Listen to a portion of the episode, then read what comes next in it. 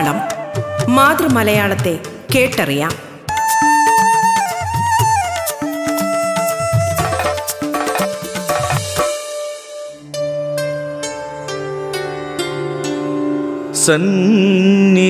സന്നികൃഷ്ടാബ്ധിതൻ ഗംഭീരശൈലിയും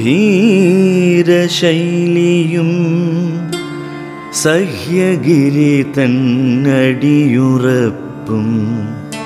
ഗോകർണ ക്ഷേത്രത്തിൻ നിർവൃത്തി കൃത്വവും. ശ്രീകന്യാമാതിൻ പ്രസന്നതയും ഗംഗ പോലുള്ള പേരാറ്റിൻ വിശുദ്ധിയും തെങ്ങിളം കായ്നീരിൻ മാധുര്യവും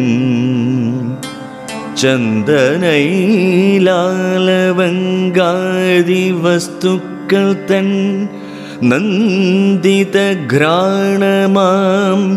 തൂമണവും സംസ്കൃത ഭാഷ തൻ സ്വാഭാവികൗജസ്സും സാക്ഷാൽ തമിഴിന്റെ സൗന്ദര്യവും ഒത്തുചേർന്നുള്ളൊരു ഭാഷയാണിൻ ഭാഷ. മത്താടിക്കൊള്ളുക അഭിമാനമേ नी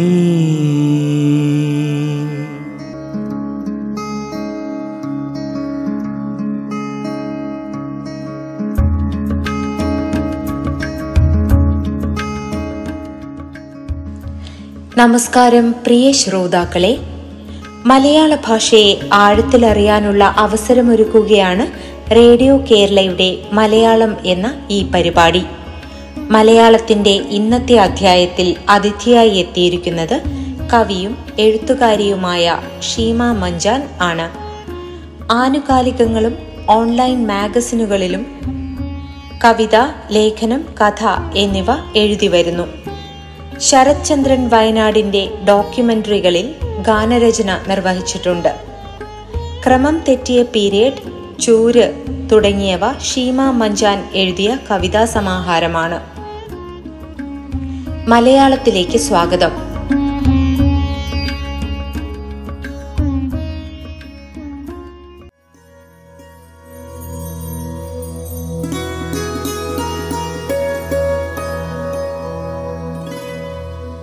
നമസ്കാരം. കവിതയെക്കുറിച്ച് പറയുക എന്നത് ഏറ്റവും ആസ്വാദികരമായ ഒരു കാര്യം തന്നെയാണ്. നല്ല വിഭവം കഴിക്കാൻ ഒരുങ്ങുന്നത് പോലെയും നല്ല കാഴ്ചകളിലേക്ക് കണ്ണു തുറക്കുന്നത് പോലെയും മനോഹരമായ ഒരിടത്തേക്ക് യാത്ര പോകുന്നത് പോലെയും ഹൃദ്യവും ശാന്തവുമാണത്. കവിതയിലേക്ക് വേരുറപ്പിക്കും മുമ്പ് അതിലേക്ക് നയിച്ച ചില ഘടകങ്ങളുണ്ട്. അക്ഷരങ്ങളെ ജീവവായു പോലെ കൊണ്ടു നടന്നവർ. അതിലൊരാളാണ് എനിക്ക് അന്നും ഇന്നും വിസ്മയമായി തീർന്നിട്ടുള്ളത്. കുമാരനാശാൻ.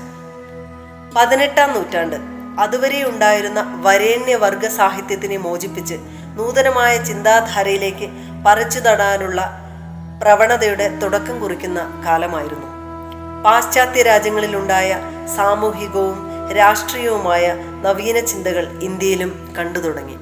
പത്തൊൻപതാം നൂറ്റാണ്ടോടെ പുതിയ ആശയങ്ങളുടെ ഉദയമായി. ജാതീയമായ അടിച്ചമർത്തലിനെതിരെ അധസ്ഥിതരായ ജനങ്ങൾ ശബ്ദമുയർത്തി തുടങ്ങി. മാനവ സ്നേഹികളായ കവികൾ സ്വാതന്ത്ര്യബോധത്തിന്റെ ആവശ്യകതയെക്കുറിച്ച് പാടുന്ന കവിതകൾ എഴുതി അവരെ ഊറ്റം കൊള്ളിച്ചു. അവിടെയാണ് കുമാരനാശാന്റെ കവിതകൾക്ക് മാറ്റേറുന്നത്. ആശാൻ കവിതകൾ കൊണ്ട് മഴവില്ല് തീർക്കുകയും ഒളിയം പെയ്യുകയും ആത്മീയമായ ധ്യാന പ്രപഞ്ചത്തെ സൃഷ്ടിക്കുകയും ചെയ്യുന്ന അദൃശ്യ പ്രഭാവനായ കവിയാണ്. ഊറി വരുന്ന കാവ്യാനുഭൂതികളുടെയും ചിന്തകളുടെയും നീരുറവയാണ് ആശാൻ കവിതകൾ. താൻ വളർന്നു വന്ന കാലത്തെ സാമൂഹ്യ സാഹചര്യങ്ങളുടെ നേർക്കാഴ്ചകളാണ് കവിതയ്ക്ക് വിഷയമാക്കിയത്. തനിക്ക് ഉൾക്കൊള്ളാൻ കഴിഞ്ഞ ജീവിതങ്ങളെ സ്വന്തം കാവ്യത്തിലൂടെ ചലനാത്മകമായി ആവിഷ്കരിച്ച് മനുഷ്യ പുരോഗതിക്ക് ആശാൻ നേതൃത്വം നൽകി. തിരുവനന്തപുരം ജില്ലയിലെ കായിക്കര ഗ്രാമത്തിലെ കുമാരുവിന് രാജാധികാരത്തിന്റെ സുവർണദശയുള്ള കാലത്ത് സ്വന്തം പ്രതിഭ പ്രദർശിപ്പിക്കുവാൻ പരിമിതികളുണ്ടായിരുന്നു. ശ്രീനാരായണ ഗുരു സാമീപ്യവും പത്തൊൻപതാം നൂറ്റാണ്ടിൽ ആഞ്ഞടിച്ച ദേശീയ ബോധവും ആശാന്റെ അക്ഷരങ്ങൾക്ക് ചൂടും ചൂരും നൽകി. അത് പുതിയൊരു പ്രസ്ഥാനത്തിന്റെ പിറവിക്കു കൂടി കാരണമായി.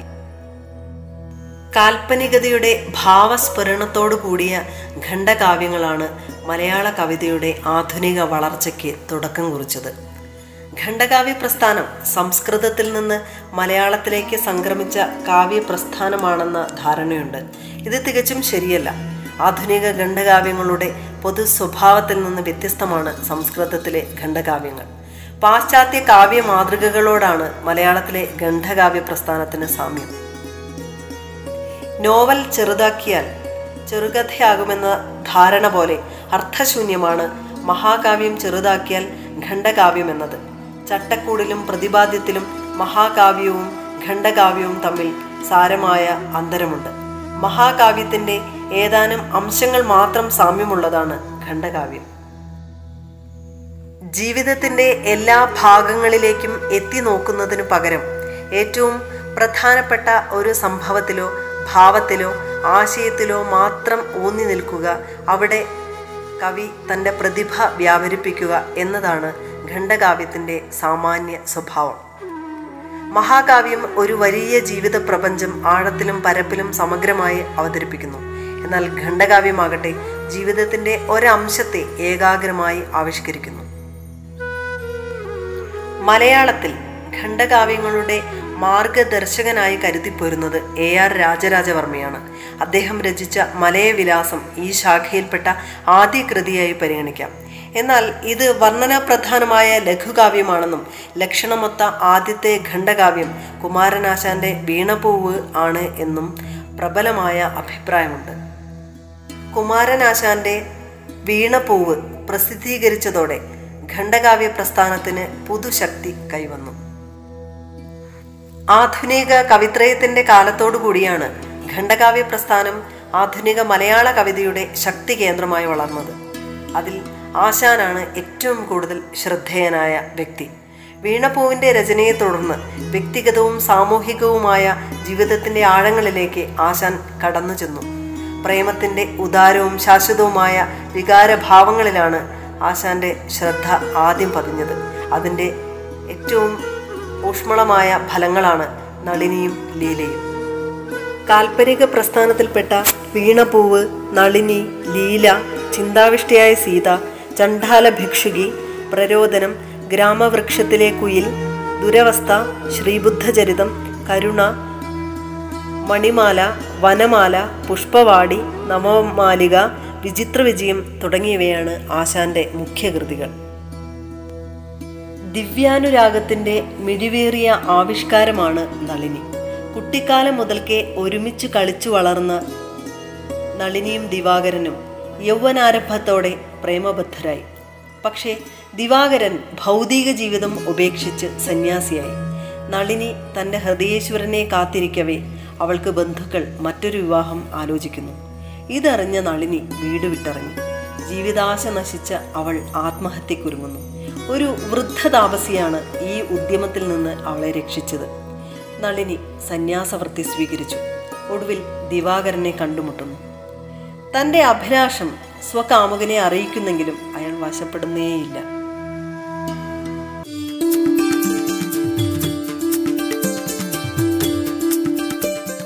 കവിയും എഴുത്തുകാരിയുമായ ഷീമ മഞ്ചാൻ അതിഥിയായി എത്തിയ മലയാളമാണ് റേഡിയോ കേരളയിൽ ശ്രോതാക്കൾ കേട്ടുകൊണ്ടിരിക്കുന്നത്. മലയാളം ഇടവേളയ്ക്ക് ശേഷം തുടരും.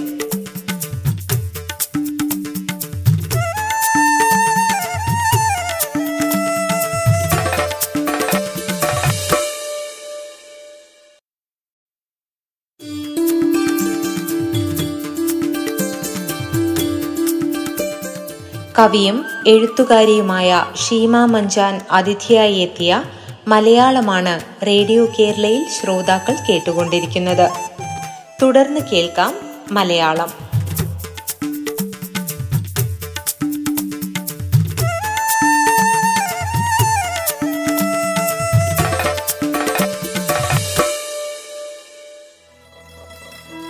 ആര്യമുൻ പരിചയങ്ങൾ നൽകിടും ധൈര്യമാർന്നു പറയുന്നു മദ്ഗതം കാര്യമിന്നതൈ കേൾക്കുമോ?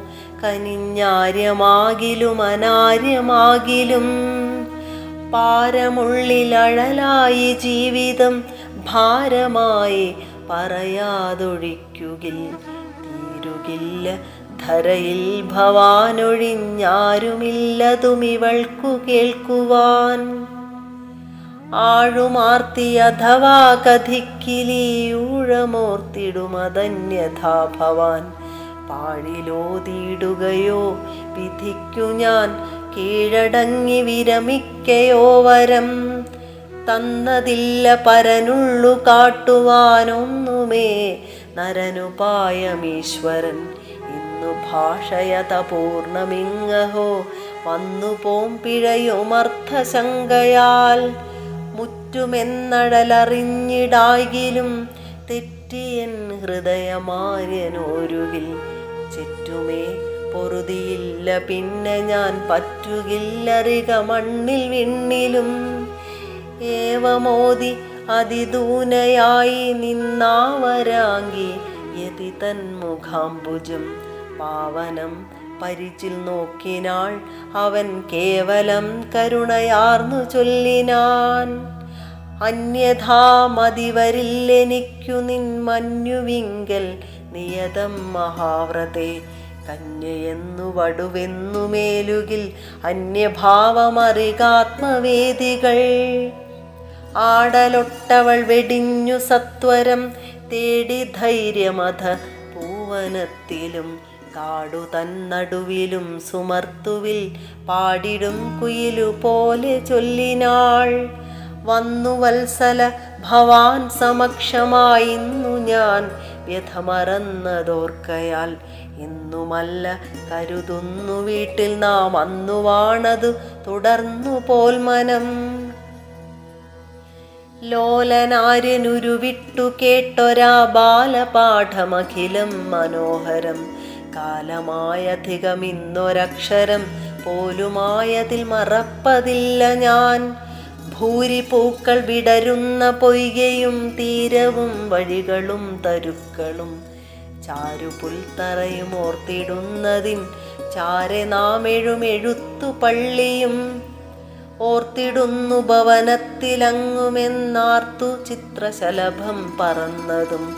പാർത്തു നിന്നതും അണഞ്ഞു നാം കരം ഓർത്തു കാവിനരികെ നടന്നതും പാടുമാൺകുയിലെ വാഴ്ത്തിയാരവം കൂടവേ അനുകരിച്ചു പോയതും. ചാടുകാരനുടൻ എന്നോടാര്യനാ പേടയെ പരിഹസിച്ചു ചൊന്നതും. ഉച്ചയായി തണലിലാഞ്ഞു പുസ്തകം വച്ചു മല്ലികയറുത്തിരുന്നതും. മെച്ചമാർന്ന ചെറുമാല കെട്ടിയൻ കൊച്ചുവാർമുടിയിലങ്ങണിഞ്ഞതും എണ്ണിടുന്നൊളിവിൽ വന്നു പീഠയാം വണ്ണമെൻ മിഴികൾ പൊത്തിയെന്നതും തിണ്ണമങ്ങതിൽ വലഞ്ഞു കേഴുമൻ കണ്ണുനീരു കനിവിൽ തുടച്ചതും.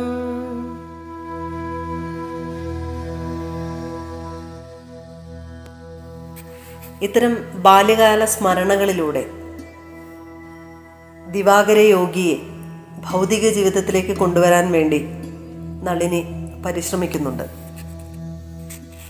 പക്ഷേ അവളുടെ നിയമചര്യ നന്നെന്നും അമ്മട്ടിൽ തന്നെ ജീവിക്കണമെന്നും നിർദ്ദേശിച്ച് അയാൾ യാത്ര പറയാൻ തുടങ്ങുന്നു. എന്റെ ഏക ധനമങ്ങു ജീവനം എന്റെ ഭോഗം അതും എന്റെ മോക്ഷവും എന്റെ ഈശ ദൃഢമി പദാമുജത്തിന്റെ സീമ പോകിലില്ല ഞാൻ എന്ന് പറഞ്ഞുകൊണ്ട് അവൾ കാൽക്കൽ വീഴുന്നു. അവളിൽ കരുണ തോന്നിയ അയാൾ അവൾക്ക് മഹാവാക്യ തത്വം ഓതി കൊടുക്കുന്നു അത് ഉൾക്കൊണ്ടുകൊണ്ട് ഹൃഷ്ടയായി തീർന്ന അവൾ ആ സുമുഹൂർത്തത്തിന്റെ ആനന്ദവേലിയേറ്റത്തിൽ തളരുന്നു. വീഴാൻ പോകുന്ന അവളെ ആ സന്യാസി താങ്ങുന്നു. അവളുടെ ശരീരത്തിൽ നിന്ന് ധൂമമൊന്നുടൻ ഉയർന്നു മിന്നൽ പോലെ വ്യോമമണ്ഡലമണയുന്നു എന്നിങ്ങനെ ആണ് നളിനിയുടെ അവസാന നിമിഷത്തെ കവി ആവിഷ്കരിക്കുന്നത്. രതിയും വിരക്തിയും തമ്മിലുള്ള ഏറ്റുമുട്ടലിന്റെ അവസാനം ദിവാകര യോഗിയുടെ മുഖത്ത് നിഴലിച്ച ആത്മചൈതന്യം സ്വയം ഉൾക്കൊണ്ട നളിനി പ്രാണൻ ഉപേക്ഷിക്കുന്നു. നളിനി അഥവാ ഒരു സ്നേഹം എന്ന് പേരിട്ട ഈ കൃതി.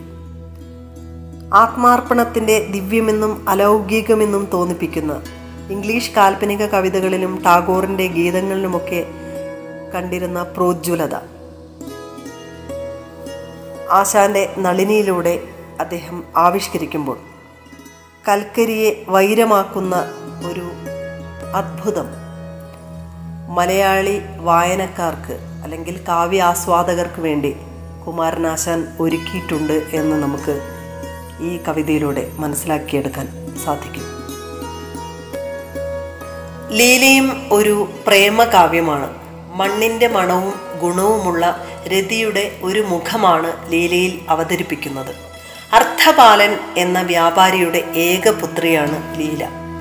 കഥ ഉദയപുരം എന്ന ദേശത്ത്. ഒരിക്കൽ അച്ഛൻ വ്യാപാരത്തിന് പോകുമ്പോൾ അവളെ കൂട്ടിക്കൊണ്ടുപോയി. വഴിക്ക് വെച്ച് മറ്റൊരു വ്യാപാരിയുടെ പുത്രന് ലീലയെ വിവാഹം ചെയ്തു കൊടുക്കാൻ നിശ്ചയിച്ചു. ഗുരുജന വചനം കുലക്രമം സ്ത്രീകളുടെ അസ്വതന്ത്രത എല്ലാം ഓർത്ത് അവൾ സ്വന്തം പ്രണയം മറച്ചുവെച്ച് വിവാഹത്തിന് സമ്മതിക്കുന്നു. എല്ലാം കൊണ്ടും അനുരൂപനായ വ്യക്തിയാണ് വരൻ. എങ്കിലും അവൾക്ക് മദനനെ മറക്കാനേ കഴിയുന്നില്ല.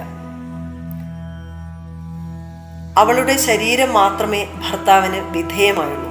ആത്മാവും മനസ്സും വഴങ്ങിയില്ല. ജീവിതം ആ നിലയ്ക്ക് തുടരുക അസാധ്യമാണ് എന്ന് അവൾക്ക് തോന്നി. അങ്ങനെ ഒരു കൊല്ലം കഴിഞ്ഞു.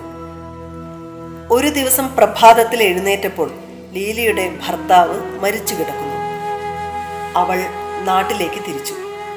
അവിടെ എത്തിയപ്പോഴാണ് അച്ഛൻ മരിച്ച കഥയും അമ്മ സതി അനുഷ്ഠിച്ച കഥയും അറിയുന്നത്. അളവറ്റ ധനത്തിന് അവകാശിയായ ആ യുവസുന്ദരിയെ സ്വന്തമാക്കാൻ പലരും ആഗ്രഹിച്ചു. അവളാകട്ടെ മദനനെ പറ്റി മാത്രമേ ചിന്തിച്ചുള്ളൂ. അവൾ വിവാഹിതയായെന്ന് കേട്ട അന്ന് അയാൾ നാടുവിട്ടിരുന്നു. പിന്നെ ആരും അവനെ കണ്ടിട്ടില്ല. അവളുടെ പഴയ തോഴി മാധവി അവൾക്ക് വേണ്ടി അന്വേഷണത്തിന് സന്നദ്ധയായി. വിന്ധ്യനിലെ കാടുകളിൽ ലീല ലീല എന്ന് പാടിക്കൊണ്ടലയുന്ന ഒരു യുവാവിനെ പറ്റി വേടത്തികൾ പറഞ്ഞ് അറിയാനിടയായി. അയാൾ മനുഷ്യ സമ്പർക്കം വെടിഞ്ഞിരുന്നു. കാട്ടുജന്തുക്കൾ പോലും പ്രശാന്തതയോടെ അയാളെ ചുറ്റി നിൽക്കും. മനുഷ്യൻ മനുഷ്യനെന്ന ഹിംസ്രജീവിയെ ഭയപ്പെട്ടിരുന്ന മറ്റ്. അവനിൽ നിന്നു മാത്രം അയാൾ അകന്നു. മാധവി ഈ കഥ അറിയിച്ച് ആ ചിന്ത മനസ്സിൽ നിന്ന് കളയാൻ ലീലയെ ഉപദേശിച്ചു. അവളാകട്ടെ ഉടനെ വിന്ധ്യനിലേക്ക് പുറപ്പെടണമെന്നായി. ആചാര്യം ആചാരം ഔചിത്യം ആപത്ത് ആത്യന്തികമായ നിരാശ ഇവയുടെ പേരിൽ ആ ഉദ്യമത്തെ തടയാൻ കഴിവതും ശ്രമിച്ചെങ്കിലും തോഴി പരാജയപ്പെട്ടു. വരുവേൻ പ്രിയ കേണിടായികയൻ കരൽ നിൻ കയ്യിൽ വപുസ്സുമെത്തുവൻ എന്ന് അബോധാവസ്ഥയിൽ എന്ന പോലെ അവൾ പുലമ്പി. ഒടുവിൽ വിന്ധ്യേശ്വരി ദർശനത്തിന് പോകുന്നു എന്ന് ആളുകളെ അറിയിച്ച് ലീലയും തോഴിയും കുറച്ച് പരിജനങ്ങളും കൂടി പുറപ്പെട്ടു. കാടിന്റെ പരിസരത്ത് പരിജനങ്ങളെ നിർത്തി അവർ രണ്ടുപേരും ഉള്ളിലേക്ക് പോയി. അവർ ആ കൊടുങ്കാട്ടിൽ അലഞ്ഞു നടന്നു തളർന്നു. ഒരു ചെമ്പക ഗന്ധം കാറ്റിൽ വരുന്നത് പോലെ തോന്നി. ആ കാറ്റിന്റെ വഴിയെ പോയപ്പോൾ ഒരു ചെമ്പക വനത്തിലെത്തി. ചെമ്പക പുഷ്പത്തോട് മദനന് ഏറെ മമതയുണ്ടായിരുന്നു. പുഷ്പങ്ങളിൽ ചെമ്പകത്തെയും സ്ത്രീകളിൽ ലീലയെയും മാത്രമാണ് അയാൾ സ്നേഹിച്ചത്. തോഴിയോട് അവൾ തന്നെ അലങ്കരിക്കാൻ ആവശ്യപ്പെട്ടു. അതിനുശേഷം തെല്ല് വിശ്രമത്തിനായി ഒരിടത്തിരുന്നു. ഒരു പാറപ്പുറത്ത് ലീലയും ഇരുന്ന് അവൾ തന്റെ കഥന കഥ കല്ലുമലിയും വിധം പാടിക്കൊണ്ടിരുന്നു. സ്ഥിരചരിത മതീയ ജീവിതത്തിൽ പരമഭിവാഞ്ചി എനിക്കു നിന്നിലല്ലോ എന്ന് അദൃശ്യനായ മദനനെ വിളിച്ച് കേണു പറഞ്ഞു. ആടു മുഴുവൻ അവളുടെ വിലാപത്തിൽ പങ്കുകൊള്ളും പോലെ അനങ്ങാതെ നിന്നു. പെട്ടെന്ന് ഒരു നിഴൽ